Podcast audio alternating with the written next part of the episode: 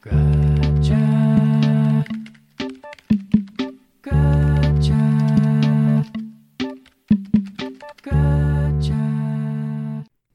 and welcome to Grad Chat, your opportunity to find out about graduate research here at Queen's. My name is CJ the DJ and I am your host for this week's Grad Chat. Of course, a show like this could not happen without the support of the School of Graduate Studies and CFRC, so thank you very much. But today is part two of research in relation to our north. So, and as you know, next week, actually tomorrow, we have the Northern Symposium, Research Symposium on here at Queen's. And so we've brought in a few more more of our students who are working on that symposium and of course do work up in the north. So I'd like to introduce you today to Jacqueline Hung, who is doing a PhD in geography under the supervision of Dr. Neal Scott and Dr. Paul Treitz as well as Leela Colston Nepali, who is doing a Master of Science in Biology, under, supervised by Dr. Vicki Friesen. And also, I'd like to welcome back Branavan Sivarajah, who is doing a PhD in Biology under the supervision of Dr. John Smol. Welcome, everybody. Hey. Thanks for having Thanks us. for having us. Uh, It's a nice big collective hello because we've only got the one microphone for them all, so it's all over the place. But anyway, thank you everyone for turning up today. Last week, of course, we had some of your colleagues on talking about their work that they do up in the north, and also they're going to be part of the Northern Research Symposium. So, just quickly, first of all, uh, Leela, with you, is this the first time you've been to a conference on campus, or Um, no, I actually attended it last year too, and I um, presented a poster on my proposed research. So Right. this year I'll be doing a talk on what I've actually been doing. that's fantastic? Yeah, and well, I hope you enjoy it. Thank you. So, Leela, your work, let me see, you're in biology, and your research is called Using Genomic Tools to Answer Conservation Questions in an Arctic Seabird, the Northern Fulmar. Yeah, That's the name of the bird. yeah, the Northern Fulmar. Okay. Can you give us just a bit- of a synopsis about what you're actually you're studying, and then we'll get into some of the other questions you've given me. Yeah, so I'm part of a larger collaborative project with some researchers from different universities and also um, researchers at Environment Climate Change Canada. Oh, okay. And we have um, an overarching aim of working to understand the vulnerability of seabirds to um, human activities and climatic changes. And so I'm working on one of the birds, the northern fulmar. And so what I'm doing is I'm using genomics to try to understand the genetic structure of the fulmar. So this means how different are the different breeding colonies from one another Oh, or how right. similar. Right. And so this information is really important to conservation practitioners for them to figure out how to best allocate management resources. And then I'm also hoping to use genomics um, for a more application based question. So the fulmars are killed in um, bycatch. So this means that when fishery fish, fishing boats are out there, um, they get caught in the nets and stuff. Oh, so they're diving down to get the fish that are coming up and then getting caught in the nets. Yeah, and so we don't really know which colonies the birds that are being killed are from because this is happening sort of in the ocean. And so I'm hoping to use genetic markers to determine which colonies they're coming from.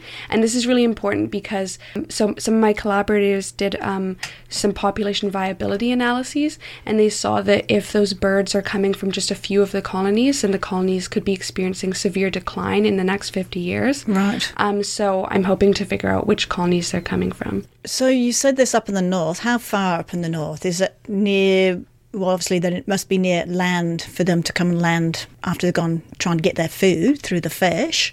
So, what what kind of area up north are you talking about? So fulmars are migratory seabirds. Okay. So during the breeding season, which is around April to October, they're breeding on very like rocky cliffs Okay. um, on the coast. Um, but for the rest of the year, they're somewhere in the ocean. We don't really know what Oh, they they're get just to. flying around. Yeah, so they're pelagic seabirds. So they're hanging out in the ocean, but they have a pretty broad range. So um, there's a lot of them up in the Arctic. So um, I'm I've got a couple samples from some colonies up on Baffin Island, but they are actually they've experienced major expansion in the last sort of 200 years. So there are fulmars that breed in the UK now, um, some in Newfoundland, but they're not very big colonies in Newfoundland. But there definitely are like quite a few in the UK. So you need to get samples. So how are you getting? How do you get those samples? so many years of effort. yeah, so so thankfully, when I joined on this project, the National Wildlife Research Centre in Ottawa had a lot of Fulmar tissues on hand, um, and that's because a lot of people work on Fulmars. Like one of my collaborators works on plastic pollution in Fulmars, Okay. and so there's a lot of um, samples that they do have, and I was able to get some of that. But I think that it took many years and a lot of effort. But then are the samples coming then, dare I say, from dead Fulmars, not live?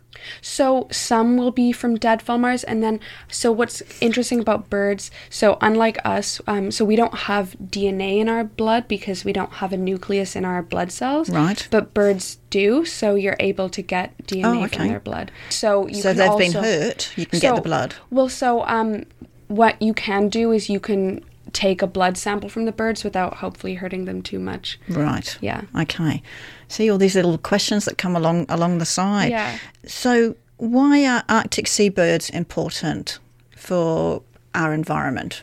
Arctic seabirds are a very important part of Arctic marine ecosystems, and this is because there's so many of them. So there's millions breeding worldwide, and they have really big and broad ranges, um, and they're usually at the top of food chains. Right. And they're migratory, so that means they exist in a lot of ecosystems globally. And they have very long life history strategies. So this means that they have long lifespans and they re- reproduce later in life. Okay. And this makes them quite sensitive to changes in their environment. And they can also act as indicators to the changes in the environment. So seabirds have been used as indicators for chemical contaminants, plastic pollution, habitat reduction, and climate change. So how can genetics and in particular ge- genomics help us address the conservation concerns? When we think about protecting biodiversity, it's important not just to think about the number of species or the number of individuals in a species, but also the genetic diversity that that species has. And this is because genetic diversity may allow a species to adapt to environmental changes. Right. And so previously, um, with genetic research, we relied on a very limited number of markers. However, now we have advanced sequencing technology, so we can subsample the genome. So this means we're subsampling the entire genetic material of an organism, Right. and we're able to get thousands of markers. So you can work with a much larger data set, and this allows us a more accurate representation of genetic diversity, and it also gives us greater power to see more subtle signatures that might be going on. Right. So, by assessing the amount of genetic variation in a species and how it's partitioned, so some species, different populations will be very different from one another, and some they won't be, and understanding why that is will really help conservation practitioners figure out how to best protect Is it it. easy to figure out the differences between one colony and another? Is it come does it come down to the food they're able to get or Well, there's so many factors that can affect if populations are different from one another, whether or not they're exchanging genes, gene flow, other factors that might be happening at those specific populations. So it makes it very interesting to study because there's just so many factors that can affect that. makes it harder though because there's, Yeah. there's a lot more variables for you obviously. So what makes the northern fulmar an interesting species for you or in general for the biologists? Uh, like I said, they're a very long-lived seabird, so they have an average lifespan of 32 years. Oh, wow, that's even, big. Yeah, and there's even been birds found to be breeding over 50 years old, which is pretty So they're, interesting. they're surviving really, really well then. Well, I guess they're surviving well. Maybe not. We're about to find out. yeah, and so yeah, so they have these very long lifespans, which is pretty interesting. But that also sort of makes them more vulnerable because species with these long life history strategies, mm. they're only producing maybe one egg per year, and they're producing later in life. So if they are ah. affected by things, so if they're affected in their first eight years, then we've lost. Exactly, yeah. And so, yeah, so fulmars are very long lived, which is pretty interesting. I also find them interesting because, so fulmar is actually Latin for fowl, and they're kind of, Oh. um, these birds are known to be pretty smelly. Um, they're known to like to eat offal, so like the leftovers from, From fishing fish? boats and stuff. And um, they actually throw up on their predators as a defense mechanism Nice. with a very sticky, smelly oil. Nice. Um, so I find that kind of an interesting fun fact. Um, but fulmars are also pretty interesting because they've been used a lot in plastics research. So they're surface feeders, meaning they don't always dive very deep. Right. And maybe because of that, they're collecting a lot of plastic on the surface of the ocean, and um, they've even been found up in the high Arctic with plastic in their stomachs. Is that right? Yeah, and so they may be acting as a vector moving plastics, but they're also a way that you can sort of indicate what sort of plastic pollution is going on. And this is something my collaborator Jennifer Provencher has been working on, and some really interesting research. See, plastic. I hate it. Yeah. Plastic in the seas, it's in our waterways, it's awful. Leela, thank you very much for telling us about that. We may have some more questions later, we'll see how much time we've got, but I appreciate you talking to us on, yeah, on your, so your little fulmar bird. Thank you. Sounds fascinating. So, Jacqueline, we're going to go to you next. You're doing geography, and your topic is seasonal controls on terrestrial carbon and nutrient cycling in the Canadian High Arctic. Yes. So, what does that research encompass? So I'm interested in looking at the relationships between carbon and nitrogen, namely in high Arctic ecosystems. Why carbon and nitrogen? They form the fundamental basis of a lot of naturally occurring things in in the world, including vegetation, plants, soils, things that are experiencing and undergoing change and change in the high Arctic, and um, studying those and looking at how those interactions are occurring across different years, between years, can tell us a lot about how these ecosystems are responding not only on a small scale but upscaling it to a larger scale and even across the entire Canadian Arctic, how they're responding to climate change. So, this isn't necessarily permafrost, Not necessarily, and a lot of people because we've heard a lot about perm- permafrost. permafrost, yeah, and a lot of people can or have it a little misconstrued in that permafrost is technically speaking the perennially frozen uh, ground that stays per- below zero degrees for two or more years, Right. and realistically, a lot of these permafrost scientists or a lot of the people that study the Arctic go up during the growing season, aka when it's summer, when the soils are thawed, when it's really realistically more accessible to be in the Arctic. Right. Um, so it's permafrost environments um, because it is permafrost laden underneath, but I'm more interested in What happens on top? what happens on top exactly. Things that are active in, in what we call the active layer of these permafrost regions. So, why are carbon and nitrogen important to terrestrial? Oh, I love that word. Terrestrial ecosystems. I feel like I'm going into space, but I'm not. I'm reminding myself I am. You're on, the, on I'm on the ground. I'm on the ground. ecosystem. Yeah. well, I mentioned before they form a lot of what the carb- carbon and nitrogen are really important elements in a lot of the plant cycles and the soil cycles that occur around the world or on the terrest- terrestrial ecosystems. Carbon makes up a lot of what is sequestered through carbon dioxide by plants and cycled through the environments and it gives rise to a lot of the other processes that happen on the ground, um, like heterotrophic respiration or autotrophic. Just I mean, that is um, when that the a big word for me. when the soils release carbon dioxide or any microbial activity that occurs below Okay. ground that we don't necessarily see, but it's really teeming with a lot of life that we don't necessarily notice. And a lot of these things at the small, when you, when they are compounded and added up, can add a lot of change into the global climate system. So, so why is this type of work important in the Arctic? Because we've heard, like I said, we've heard a lot about permafrost and what happens there. Mm-hmm. Um, but what about for your area? For my area, well, two weeks ago, the climate change report was released by Environment Climate Change Canada with stats saying how northern Canada is warming three times as fast as three times faster than the rest of the global Is that right? average. Yes. So and that's not only a northern Canada thing, it's a pan-Arctic thing. Right. The poles, um, including Antarctica, are warming at a faster rate than the rest of the planet.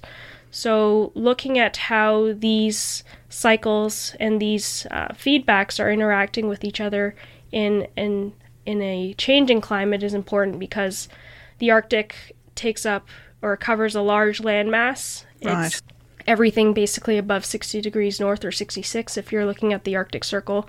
It's a big part of our planet and it acts as a good regulator in the glo- in the global climate system so it helps regulate a lot of the temperatures that we receive down here and we're influenced by a lot of the a lot of what happens up in the Arctic in these temperate regions. Um, so that's why it's really important to kind of understand these interactions right now and as they're happening and how as they're changing in order to better predict how these things might change in the future. Change in the future.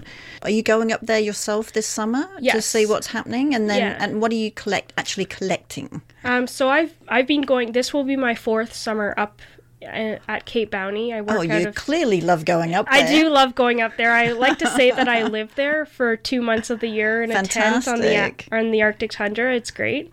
So when I go up, I'm interested in a few things. I look at the below ground by looking, um, collecting soil samples and employing different mechanisms to see what the nutrient pools look like at certain times of the year um, for different key key um, elements that we're interested in um, that are important for the plants. I also look at um, the greenhouse gases that are being released or taken Right. up by these environments, so namely carbon dioxide, methane, and nitrous oxide. Some of these greenhouse gases that have really high green global warming potentials are Yeah.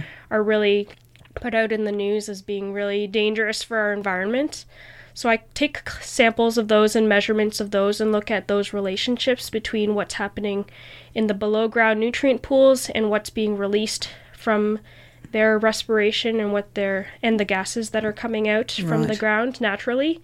Um, and look at those things and see how they compare to the temperature, the moisture, and how they're um, changing with increasing temperature and changing moisture. Also at the active layer, so how deep the permafrost is, so how, I guess, the depth of where all these processes can occur. Right. And then on a more broader scale, I also use remote sensing techniques, so using um, satellite imagery and hyperspectral imagery to look Ah, at. that's what Greg was doing last week. Exactly, Yes. yeah. So looking at how we can maybe look at some of these below ground and gaseous elements, but in a non invasive way through Right. remote sensing.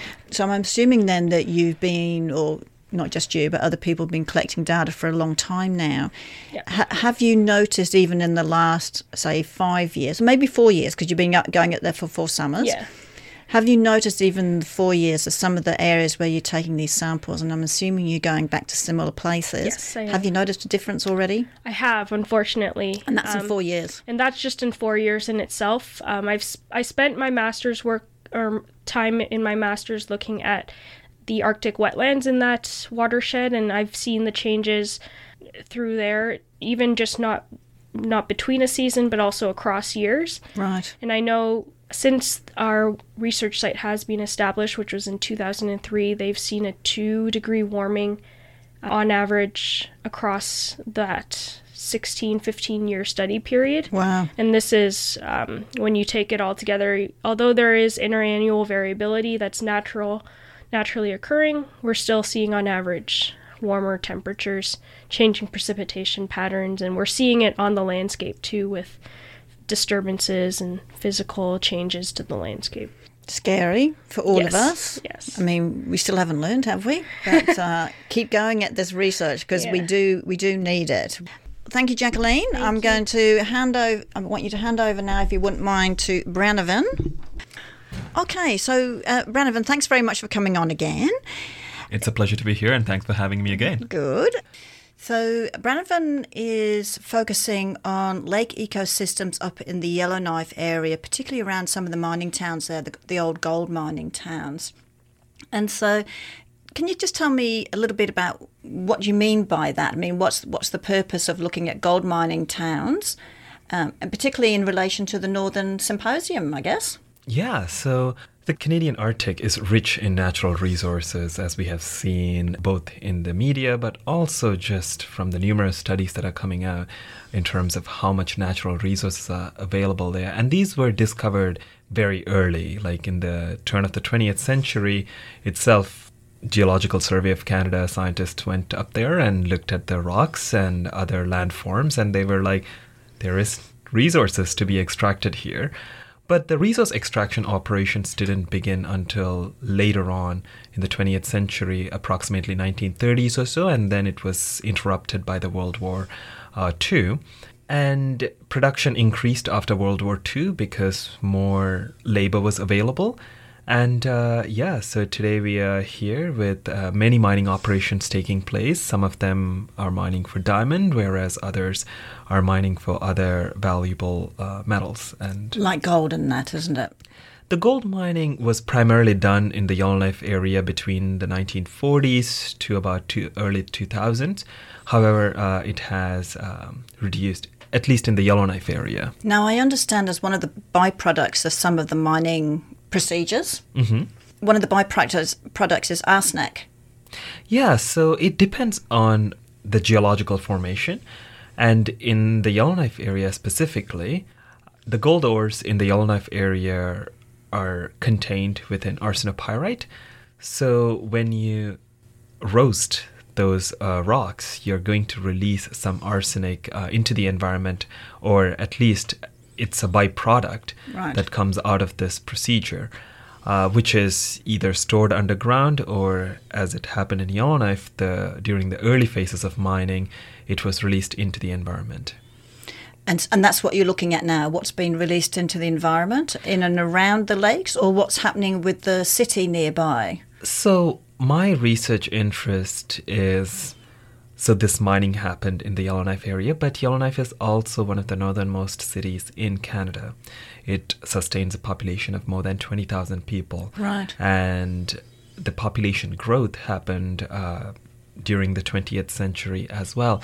And more recently, the uh, climate has been warming up there as well. So, looking at the intersectionality of climate warming, land use changes or the development of the city, but Right. also mining pollution, how all of these different stressors are impacting lake ecosystems. Okay, and this is where you come with this fancy name. Is this the one? It's called paleo ecotoxicology. Is that where you call yourself? A paleo eco- ecotoxicologist? So, Sounds uh, pretty fancy. By training, I'm a paleolimnologist, Oh, and There's uh, another one. The field of paleolimnology is looking at past environmental history using the biological, chemical, and physical remains preserved in lake sediments. Right. Because often one of the biggest challenges uh, in northern environments, but also in southern latitudes as well, we don't have long term monitoring data.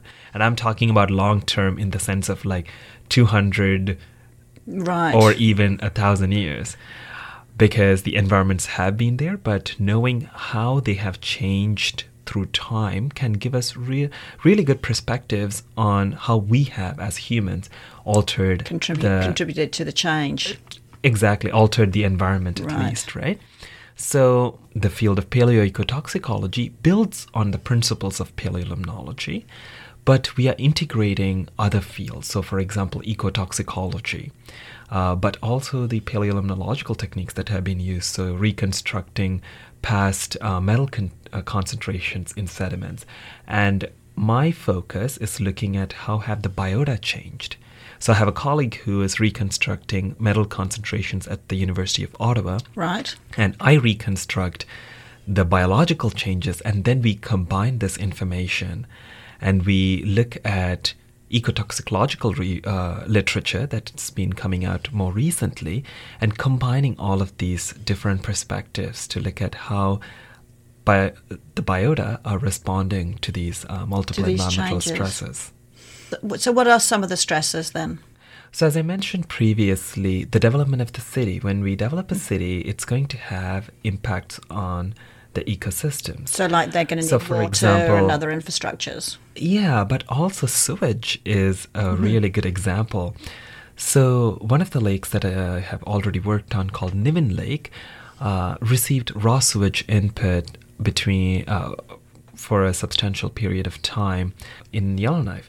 So, we are looking at how we can track it, but also what are the long term effects Right. of this sewage input into the lake.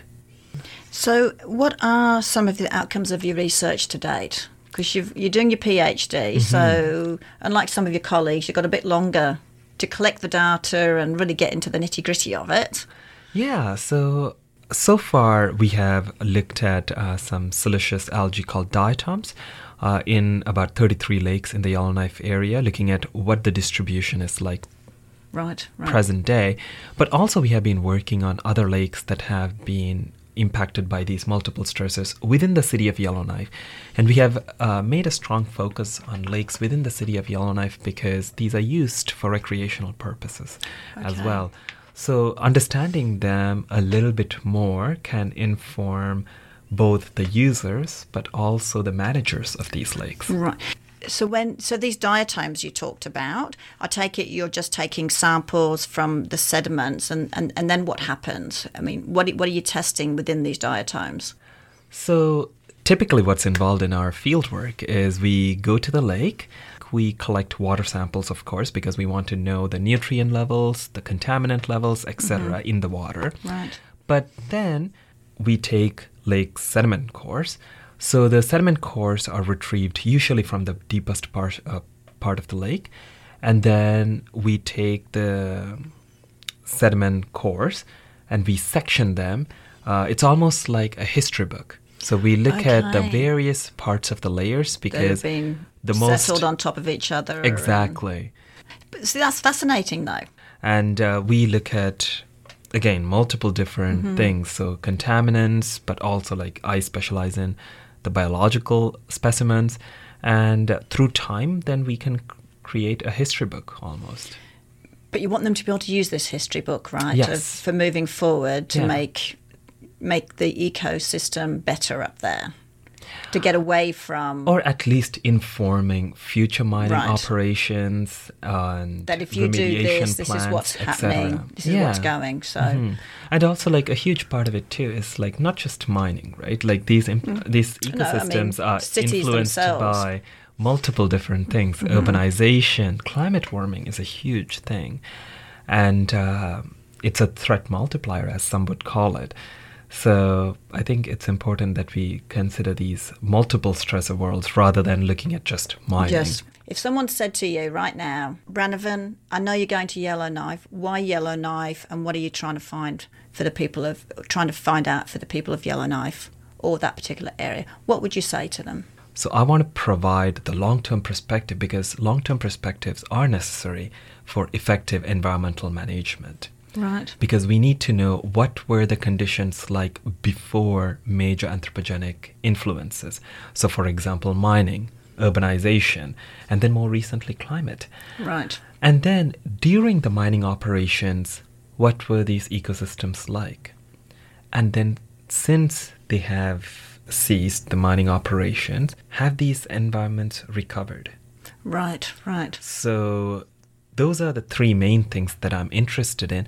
But then I'm hoping that this information can inform policymakers. Right. So that's our government partners, our industrial partners, and folks in Yellowknife.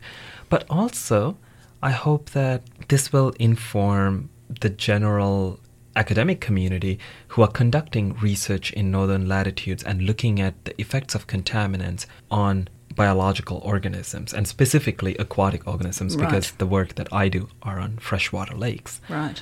So I think it's contributing a little bit to a bigger puzzle, hopefully.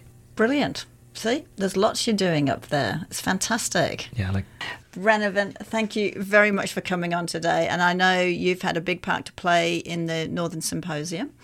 Thank you very So, much. And uh, it's a symposium that I really enjoy organizing That's for the fourth time now. For the fourth so- time, you see, clearly loves it. Clearly loves it. Yeah. Clearly loves it. So thank you very much. Thanks for having me at the show again, Colette. So thank you very much, everyone, for coming on today. Enjoy your time tomorrow at the Northern Research Symposium. It's going to be fabulous. I wish I was going to be here. Unfortunately, I'm going to be away, but uh, I've I've gone on and looked at the website. It looks like some fascinating stuff that's going to happen. Enjoy it. Take as much as you can from it. Do a lot of networking, which is all very very important, and have a really successful symposium. And thanks for having us again this week. Have a nice- So that's it, everyone. A, another week of Grad Chat sadly comes to an end. And don't forget, you can download the show tomorrow from either iTunes, SoundCloud, Google Podcast, or Stitcher.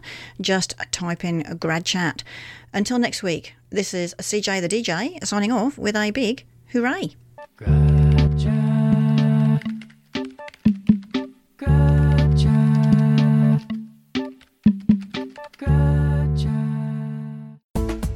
This podcast is produced in collaboration with CFRC.ca in Kingston, Ontario. CFRC is located on traditional Anishinaabe and Haudenosaunee territory. Infrastructure support for the CFRC podcast project is provided by the Queen's University Faculty of Engineering and Applied Science. For more information or to get involved in podcasting, visit podcasts.cfrc.ca.